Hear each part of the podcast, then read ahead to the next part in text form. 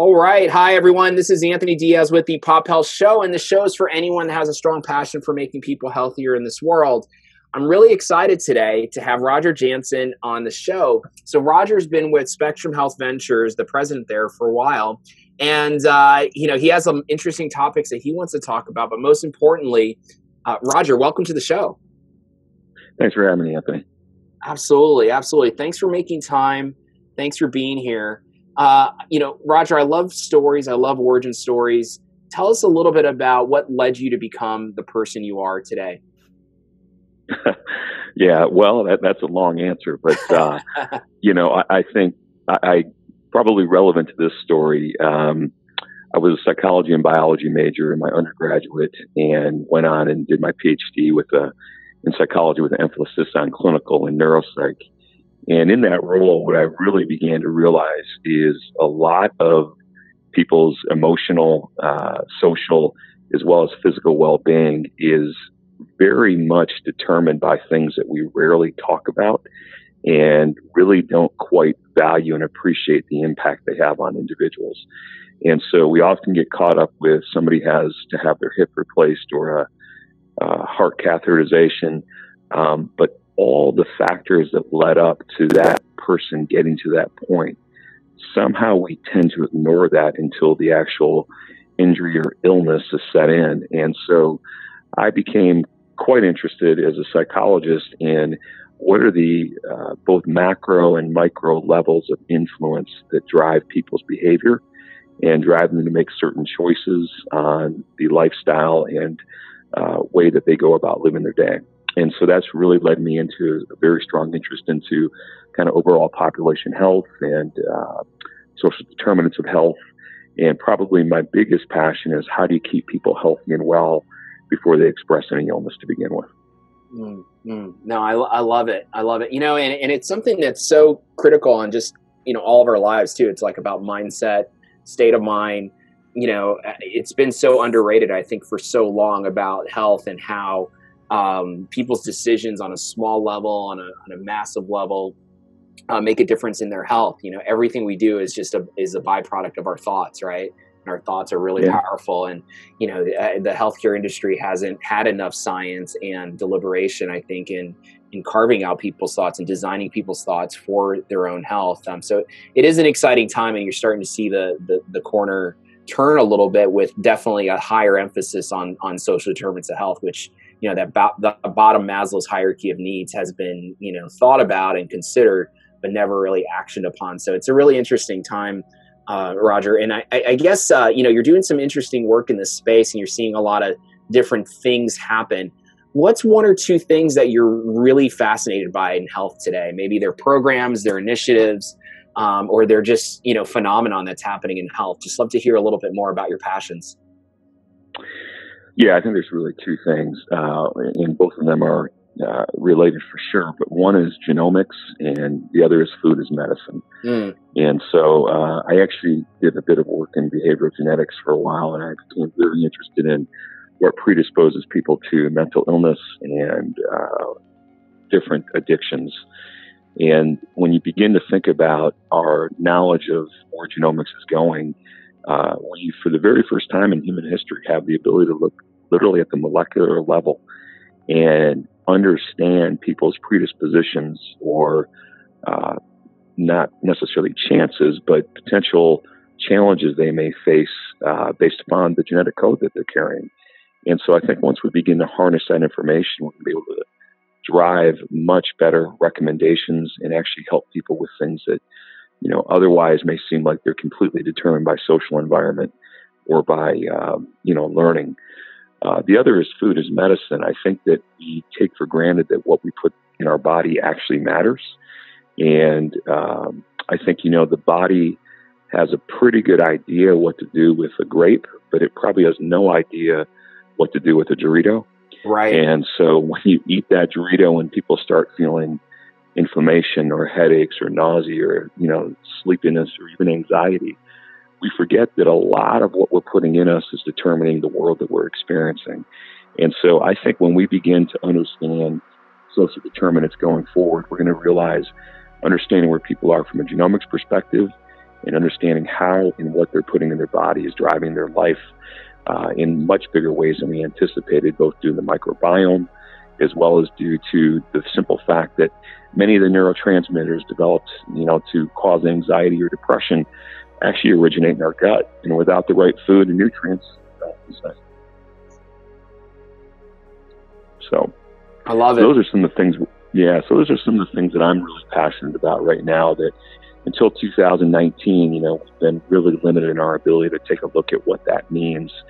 Um, the other thing I'm fascinated about related to this is, how does the country actually tackle this issue? Because as a healthcare executive, what I've seen is that almost every health system in the country, as unique as we think we are, are really challenged with the same mission and have many of the same opportunities. But we tend to think only in our own little marketplace, in our own little region. And so I'm really fascinated, how can we bring all different parts of the health ecosystem, from payers and providers and innovators and entrepreneurs and venture capitalists, together to actually begin to tackle these problems in a very disciplined and organized fashion, versus what I think is fairly one-off and haphazard at this point in time. So I'd say those are the three things right now, Anthony, that have gotten me um, pretty energized about where things are and we could go. Absolutely, absolutely. Kind of on a on a hope. This is probably a silly question, but I, I've gotten re if, talking about food as medicine and food as prescription, and, and the confusion that we put in our bodies by not giving it natural food. Um, I've, I've become re-obsessed with smoothies like over the past week. And I was doing too many of like the green vibrance powders and like, you know, shortcutting like the actual like kale. Any special smoothie recipes? I can imagine you must be like a smoothie recipe connoisseur, or maybe you're uh, you're just like, no, no, no. I just I just eat the salad, or I just go straight for the the chard and just eat it like a. No, I like yeah, no. I mean, I'm, I'm definitely not a uh, de- definitely not a cook. So you have those made for me, but they're usually somebody else is doing. So uh-huh. I'm not the guy to ask. But um, yeah, we do forget though things like uh, green leafy vegetables are. You know, they contain so many uh, nutrients that are precursors to actually forming serotonin in the gut. And without enough serotonin, we tend to get anxious and depressed. And when we're depressed, we can't focus and we can't work out, you know, have the energy to do the right things.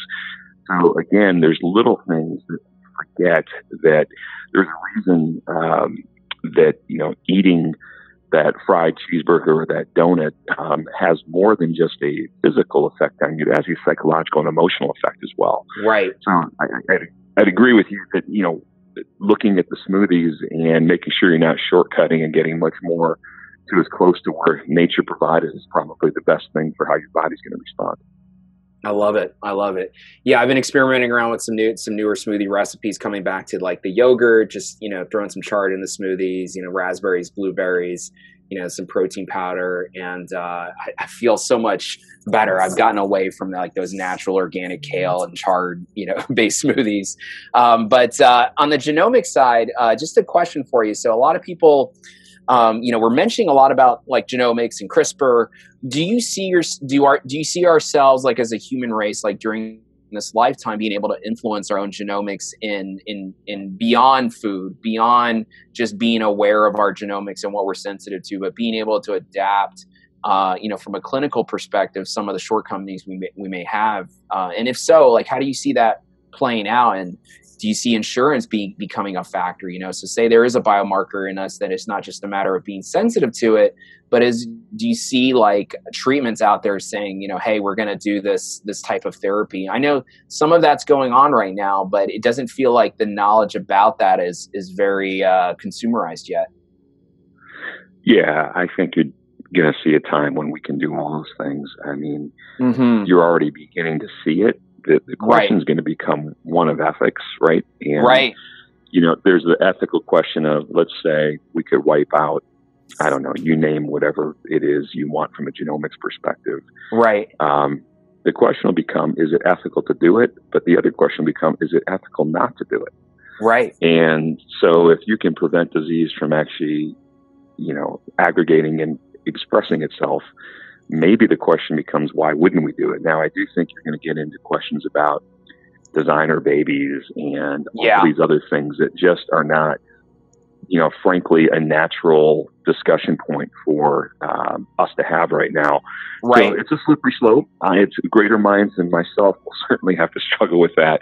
Um, but I do believe you are entering an era that some other countries are already doing things that, you know, the United States, obviously, we don't, uh, we, we have laws against doing from a genomics perspective. But I, I, I see alterations already taking place in certain parts of Asia. Mm-hmm. And certain, you know, designer, quote unquote, ideas coming uh, from people about what they can do to extend life, as well as, ex- you know, select different traits. Uh, so I do think we're going to enter a really interesting time. Yeah, it's it's very fascinating, Roger. It's like, you know, we've got the United Nations, we've got, you know, military, we've got, you know, firm boards and, and organizations around certain things around our, our world, the environment. And it, it seems like there needs to be some sort of just, you know, more uh, sophisticated macro decisioning to determine, you know, like what what is acceptable from a society standpoint, and the implications of, you know, if you uh, remove the ability for people to get diabetes or or this or to, to be obese or to have insane cravings, how does that affect certain things and industries, you know? And I can imagine, you know, C P G industries probably wouldn't be super happy about that, right? But um, yeah. but it's it's it's fascinating. There's so many moving parts. Who, can you do it? Who does it? Who decides? Should we do it? What impl- what good or bad can happen over the next ten, thirty, one hundred years based on it? It's pretty pretty fascinating. Um, but uh, Roger, let me ask you about. So you see a lot of things. You've, you've, you've done a lot of things in healthcare, um, and where do you where do you see the future of healthcare going? What's the future of health according to Roger?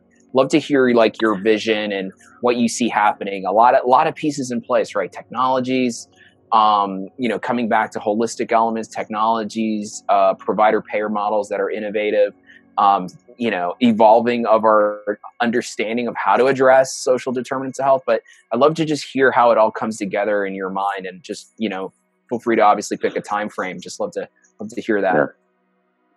Yeah, yeah I think it's a great question. Um, you know, if I had a crystal ball and I could look in the future, I think that what we're going to find is uh, healthcare that we're accustomed to hasn't changed much. As a matter of fact, if we had a time machine and we could go back fifty years, besides the decor, you might feel like you're in the exact same experience that you've been in. You walk into a room, tell somebody you're there, you wait, you go out into another room, to go into another room to wait again. Mm-hmm. Um, and it's all focused right now around illness or injury. And I believe the future of healthcare needs to move towards prevention and wellness. Um, right. If you take a look at what we can do around that space now, uh, our model is not rewarded for keeping people healthy and well. We only get paid when people are hurt or sick. And so if I see a future world, I think that the baby boomer generation is starting, you know, regularly hitting retirement age every day. And one of the problems is most people won't either have two things that you need to really enjoy retirement. One is enough funding. Right. And two is the health and well-being to actually enjoy it. Right. And so when we start to really think about what have we done here, I think we're going to find what we've built is a system that is one that's very reactive versus proactive, and very interventionalist versus, versus on the preventional side. So as I envision healthcare going forward, I think knowledge about one's physical condition and state will be much better through wearables and ingestibles and implantables, mm-hmm. and genomic knowledge and knowledge of how and what you ate is affecting you on a daily basis. And there are, I think, around four hundred sensors in every vehicle that's produced today. They tell you if your gas is too low, your oil's too low, your air pressure's about to go out, your windshield wiper fluid's low, so on and so forth. Right. We don't have any of that insight with human beings, but it's right. available. Right. And so I think the ability to start utilizing that information, streaming that information, using big data to capture rhythms and insights, either one, to capitalize on staying healthy, or two, to tell us that you're showing, you know, hey, eighty-four percent of people who have these readings within two weeks developed, I don't know, name it, pneumonia or had a heart issue. That's the type of insight that we can pull together if we begin to collaborate as a country. If we tend to think of our own health system as a competitive force in a market where it needs to own market share, we'll continue to be locked into a model where it's about capturing inpatient and outpatient volumes versus trying to make sure those volumes don't actually even have a role in the future of healthcare beyond, we know people get sick and hurt, and we've got to do a great job when they're there.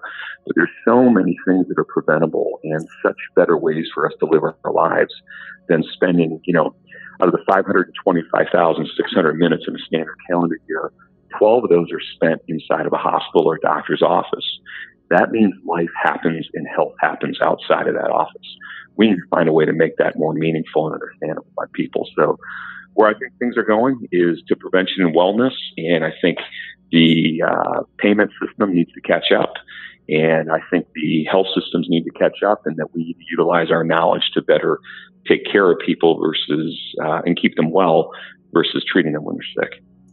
Absolutely. Absolutely. No, I I appreciate this, uh, Roger. Yeah, and I'm, I'm I'm right there with you that we're marching towards that future, you know, for sure. So uh, so thank you for illustrating that. Um, Roger, let me ask you, um, or I guess I have one more question for you. And before I do, I guess what's a good way for our listeners to get in touch with you if they would like to engage with you? Yeah, so my email is Roger, R O G E R, dot Jansen, J A N S E N, at the health eco dot com. So the health eco dot com. And what that is, it's a, uh, a new code that uh, we haven't officially made public yet, that will be launched uh, here nationally in the next six weeks or so. Uh, we'll be making some announcements on that, but we really are trying to bring all different components of the health ecosystem together to really solve some of the problems that uh, we all face, but we're either undercapitalized or don't have the competencies or don't have the liquidity or other reasons that we can't just do it alone. So I think the future of healthcare has a very strong collaborative focus on it. I love it. I love it, Roger. Yeah, no, this is great. Um, My my last question is more about, you know, your your own well-being. You know, obviously you're in a demanding industry. You probably have to keep the engine running. Uh, you know, we talked about, you know, nutrients and smoothies. But what's one thing from a from a routine, maybe it's a daily or weekly routine standpoint, that really works for you these days? Yeah, it's pretty simple. Um, it's a walk in the woods every mm. day. Um, mm. So. Some interesting psychological research came out uh, probably a year ago or now, and they actually looked at people across the globe and found the happiest times reported were when people were in nature. And I don't think that's coincidental. I think there's something that uh, ancestrally, that's a part of where we're from, and that's our comfort zone. And so getting away from the, the coffee shop, the computer, the T V screen, the movie theater, the mall, the beach with thousands of people, and just taking a walk alone in the woods for me is something that uh, helps bring perspective and brings me back to a little bit more of kind of that, uh, lack of a better term, that balanced area that I need. Yeah. Yeah, I know. I love it. Yeah. So many people, um, you know, it's coming back to the simple things, you know, returning to nature and just connecting with nature and just being out. You know, it's, we have so many awesome things in health going on, but you know, nothing's going to change that, right? The need for that, yeah. and, and how, how awesome that is. And so, uh, Roger, this, this was great. Thank you for sharing your story, your passions, your vision of the future. And obviously, you know, some advice here on, you know, something that works for you on, on, on a personal well-being standpoint. Um, so this was great. Thank you so much for, for being on the show. Um, and to our listeners out there, again, this is the Pop Health Show. This show is for people that have a strong passion for making other people healthier in this world. Roger, again, thank you so much. This was great. Yeah, thanks very much, Anthony. Thank you. Thanks.